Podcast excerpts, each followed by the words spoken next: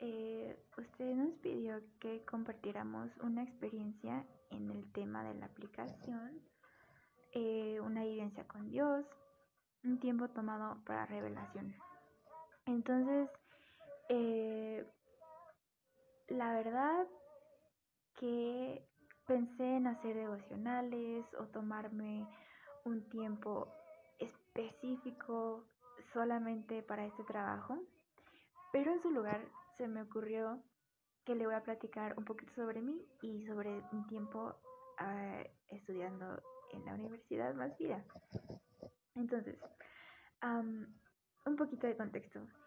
Yo soy eh, estudiante certificada de alabanza y de oración de la eh, Universidad Victory en Tulsa, Oklahoma.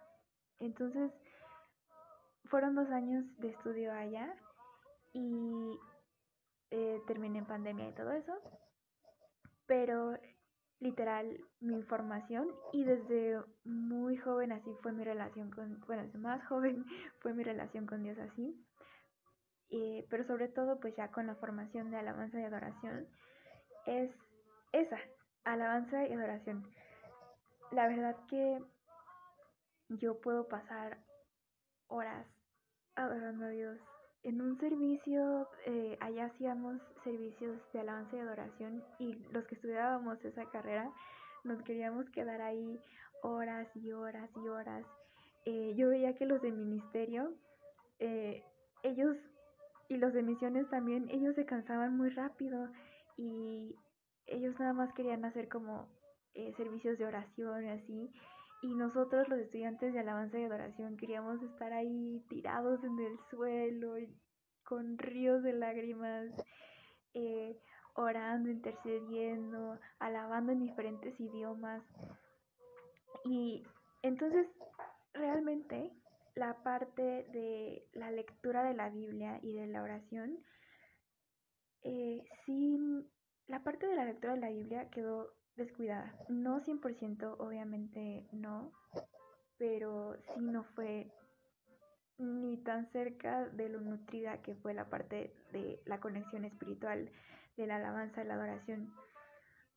Em, la oración fue un poquito más cuidada porque eh, llega un momento en la alabanza de la oración, de, la alabanza de la adoración que es sola eh, orar y son oraciones hermosas, son intercesiones, el conectar con el Espíritu de una manera eh, intrínseca, en donde Él te comienza a revelar y todo esto que ya usted ya sabe.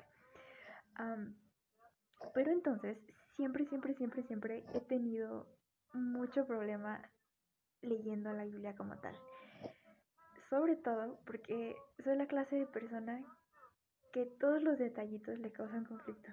Entonces, Em, literal, eh, escuché que, cuando escuché que los discípulos tenían, eh, podrían haber tenido desde 13 años y que en promedio se calcula que tenían unos 22, 20 eh, años, 23, dije, empecé a cuestionar cada vez que leía algo sobre Jesús siendo con los discípulos a cualquier lado. Decía, ¿cómo rayos iba Jesús de 30 años, 33, con un montón de chamacos de 20 por el desierto, imagínense. Y entonces ahí también entendí muchas cosas como cada vez que se quejaban de tengo hambre y esas cosas. pero bueno, e, el punto es que yo leía algo de la Biblia y el conflicto eh, súper existencial para mí me tardaba horas leyendo un capítulo, horas de verdad. Eh, intenté diferentes métodos, así como de subrayarlo, o aquí hazle un dibujito, o eh, saca tus conclusiones, pero las tenía que anotar así en una libreta especial y súper adornado y todo eso. Y, y la verdad, nunca en mi vida, eh, aún ahorita, he leído la Biblia completa. Ya voy avanzando porque Pentateuco nos obligó. Gracias a Dios. y entre otras materias, ¿verdad?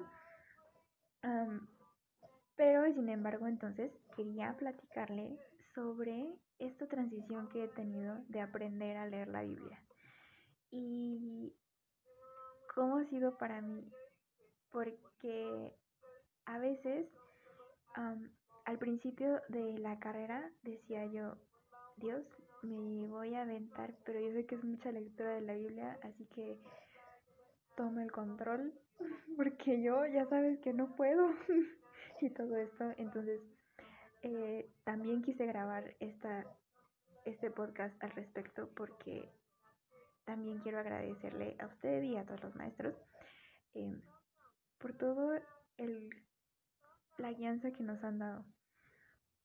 Eh, sobre todo con este último proyecto de hermenéutica que tuvimos que leer todo el libro de hechos y releerlo y releerlo y verle los detalles.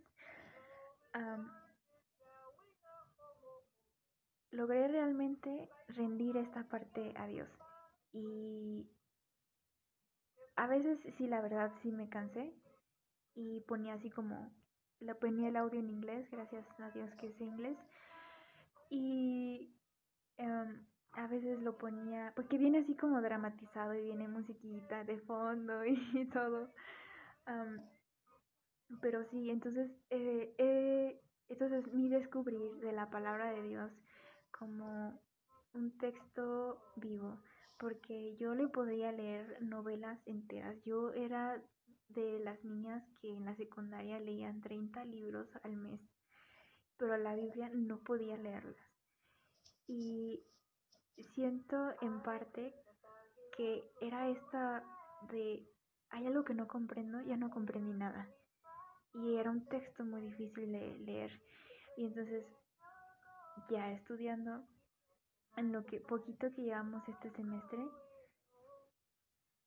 he aprendido a usar las diferentes versiones que ya sabía que existían y ya había usado, pero no las había usado juntas, no había dado, no me había dado la oportunidad de ir y venir entre versiones, de conocer contextos, de saber qué contextos conocer, em, de saber diferentes métodos como los que usted nos ha enseñado, de estar segura de que la interpretación que le estoy dando no es una interpretación errónea, porque también eso me causa muchísimo conflicto.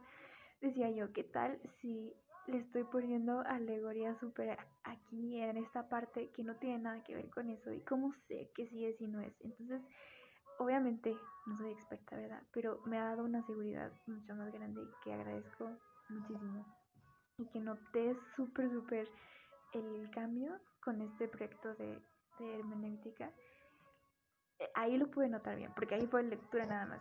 Todavía en Pentateuco era como te guías, te guías por los, eh, eh, los cuestionarios porque pues los tienes que responder. Pero realmente ahí fue donde comprobé en, en este último proyecto. Y como consecuencia, entonces los tiempos que he tomado con Dios, ya sea en alabanza o en devocionales o en los devocionales que tenemos en la escuela, en prédicas, han sido mucho más fructificantes porque ya puedo estar más segura de mi opinión al respecto de las cosas. Y al mismo tiempo como que ya estoy segura que la o, o más segura de que las semillas que caen no caen en tierra seca que no se riega. Entonces, es esta, le comparto esta parte como más unificada de mi vida espiritual ahora, que no solamente es la música o la oración, sino que ahora también es la palabra y como cuando se juntan estas tres cosas, eh, no he hecho ningún momento donde literalmente junté las tres, pero sí en mi semana se han juntado las tres y el crecimiento, el fruto es muy diferente. Eh, le, voy a platicar también un poquito de algo más personal, que es que yo tengo depresión desde hace muchísimos años, es crónica, no es eh, no estoy tirada en la cama todo el día, soy muy funcional y todo eso. Pero jamás había encontrado eh, un buen psicólogo, no, había, no lo había tratado, como es tan funcional, mm, mi familia no se había eh, preocupado. Y un montón de factores, un montón de historias que le puedo contar, un montón de testimonios al respecto, pero ya en los últimos tiempos que por la pandemia había estado un poquito más pesada, o que yo me había cuestionado si realmente esos testimonios previos con Dios eran ciertos, toda esta lucha, todo, todos estos factores, eh, mientras más he podido tener esta unificación de la alabanza, la oración y la palabra, más veo los frutos en esa parte de mi vida. Desde que Dios puso a la persona correcta, que, que un psicólogo te hable de Dios es muy loco, pero lo hizo, lo hace mi psicóloga, habla conmigo de Dios, ya que pues es mi relación más importante, ¿verdad? pero sobre todo, y lo que hay que recalcar aquí, es que mientras más unifico esas tres cosas, más progreso veo en revelaciones, en como es algo crónico que tengo desde niña, hay cosas súper ocultas que solamente Dios podía revelar hace dos años, o tres, ya fueron tres, eh, Dios me sanó de muchas cosas y todo esto, pero cada vez que sentía que no estaba completamente sana, venía como esta condenación, ¿no? Y, y ahora comprendo eh, leí, leí, hice un estudio de Salmos, no sé si fue usted, no fue hermenéutica quien le tocó, pero un estudio de Salmos 116 que lo tras, traduce, traduje a mi vida y a, muy, a muy a detalle y pude ver cómo es que a veces Dios nos deja pasar por cosas porque quiere que aprendamos, que saquemos eh, raíces que no deben estar ahí, que, que lleguemos a apreciar realmente, que lleguemos realmente a sacarle todo el juego al aprendizaje, cosas que de otro modo no hubiéramos experimentado, que no hubiéramos eh, formado relación tan profunda con él o con las personas, que realmente no se hubieran sanado, que no hubiéramos sabido cómo mejorar y todo esto, este viaje tan hermoso que le quería compartir. Entonces, no le comparto una eh, experiencia que hice para este podcast, pero le comparto la experiencia de este primer semestre en la universidad y los frutos que puedo ver en muy personal en mi vida.